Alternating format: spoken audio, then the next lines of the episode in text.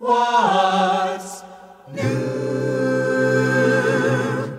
How is the world treating you? Speaking for Pastor Henry Harder and the Renewal Singers, I welcome you to another broadcast of What's New. I'm Ed Peters. We continue today in Acts chapter 24, moving on to verses 22 through 27, which brings us to the end of this chapter. Here we will see the wonder of the grace of God being extended to Governor Felix and his wife Drusilla. Here, in this 24th chapter, Luke is giving us the account of Paul's trial before Governor Felix, taking place in Caesarea. He is being accused by the high priest and Jewish leaders of being a mover of sedition, a leader of a rebellious sect, and that he had profaned the temple. On our previous study, we were given Paul's defense, and today Luke gives us the result of the trial. So now we pick up our reading with verse 22, and Luke continues as follows Felix, who knew Christians didn't go around starting riots, told the Jews to wait for the arrival of Lysias, the garrison commander, and then he would decide the case. He ordered Paul to prison, but instructed the guards to treat him gently and not to forbid any of his friends from visiting him or bringing him gifts to make his stay more comfortable. A few days later, Felix came with Drusilla, his legal wife, a Jewish. Sending for Paul, they listened as he told them about faith in Christ Jesus. And as he reasoned with them about righteousness and self control and the judgment to come, Felix was terrified. Go away for now, he replied, and when I have a more convenient time, I'll call for you again. He also hoped that Paul would bribe him, so he sent for him from time to time and talked with him. Two years went by in this way. Then Felix was succeeded by Porcius Festus and because Felix wanted to gain favor with the Jews, he left Paul in chains.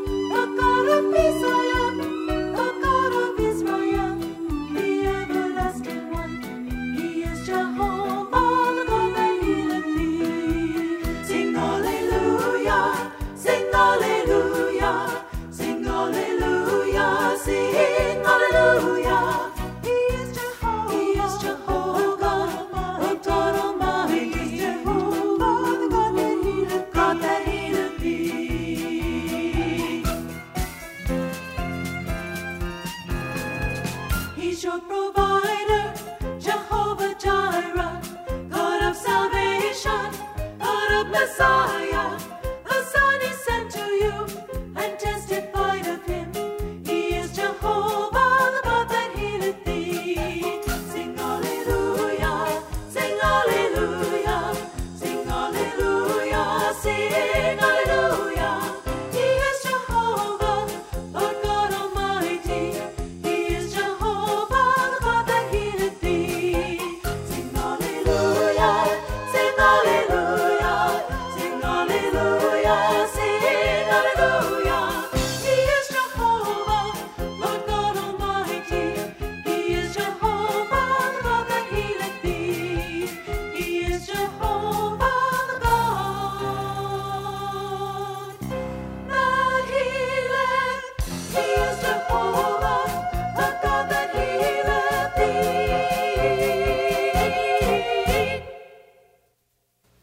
The hour of salvation struck for Felix and Drusilla. The door of the kingdom was opened, and they had the opportunity to enter, but they wanted to wait for a more convenient time. But a sinner will never have a convenient time to hear the gospel. Man does not set the time, God does. Now, here with our study is Pastor Henry Harder. I have never been called to stand before a governor and defend myself against false accusation. That was Paul's experience after he was mobbed in Jerusalem. He was taken to the coast city of Caesarea to face Governor Felix. His accusers were there. Their advocate spoke. He presented the case of the Sanhedrin against Paul. It was totally without foundation or evidence. Paul was there. He spoke in his defense, concluding that the only crime he had been guilty of was that he preached the resurrection of both the righteous and the unrighteous, which was taught also in their Hebrew Bible. Now it was time for Felix to speak. Here is how Luke records that part of the trial and the sequel to it. Then Felix, who was well acquainted with the way, adjourned the proceedings. When Lysias the commander comes, he said, I will decide your case.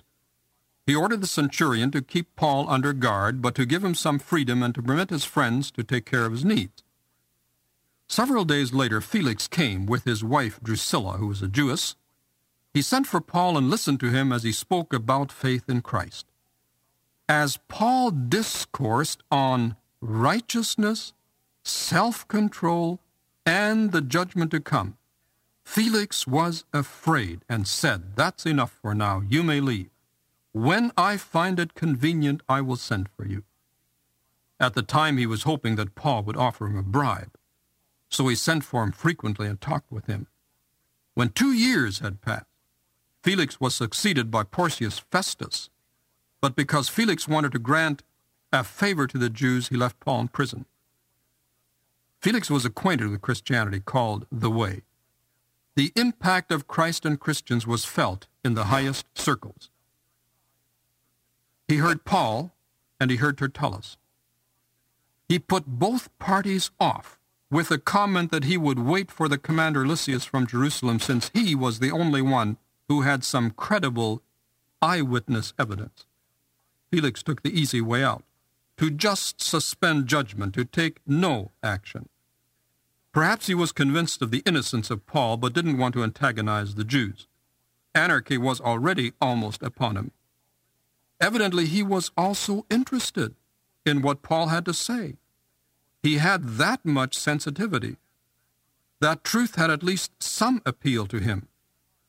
A few days after the trial, he, with his Jewish wife Drusilla, sent for Paul, and Paul had the opportunity to witness to this couple about righteousness, self control, and judgment to come.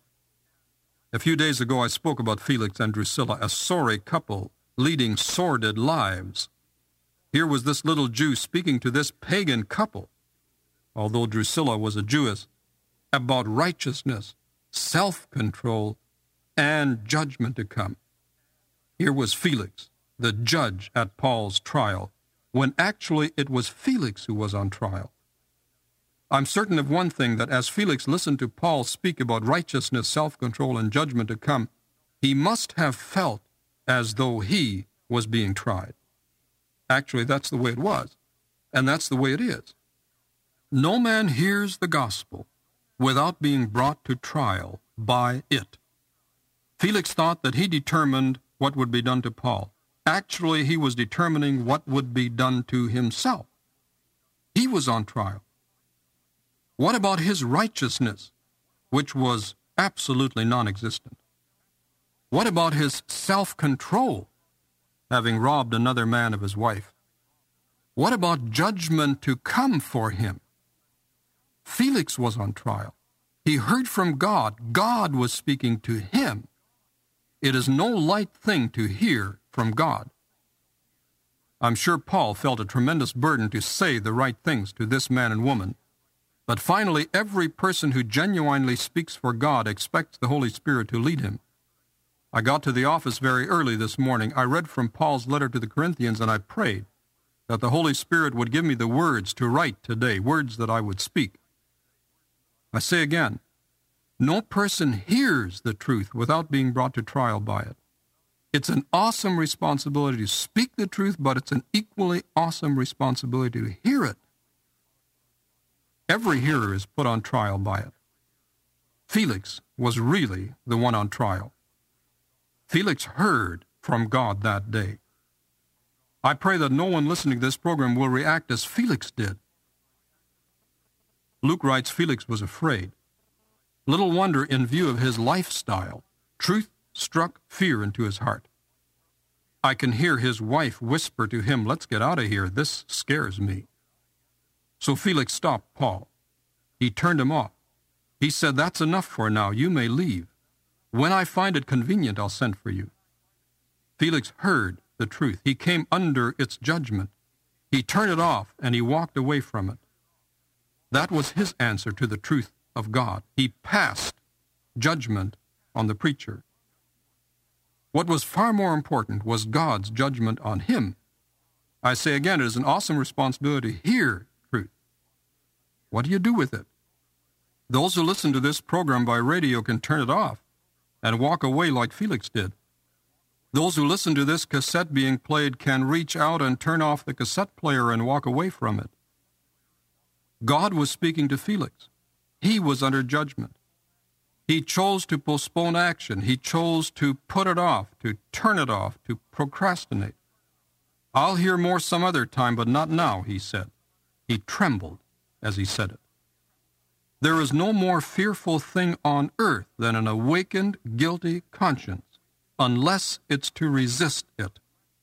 Felix trembled, but he postponed action. Man has been given the right to resist truth, even when he trembles before it. We here at What's New get letters from many parts of the world. One came yesterday from a country in Africa. The man wrote, I want to be born again. I have changed my mind. I want to be in fellowship with Jesus Christ. I read it. I thank the Lord that there was a man who had the opportunity through this program to hear from God and who chose, unlike Felix, to take the right action. He chose to walk with Christ. What's your choice?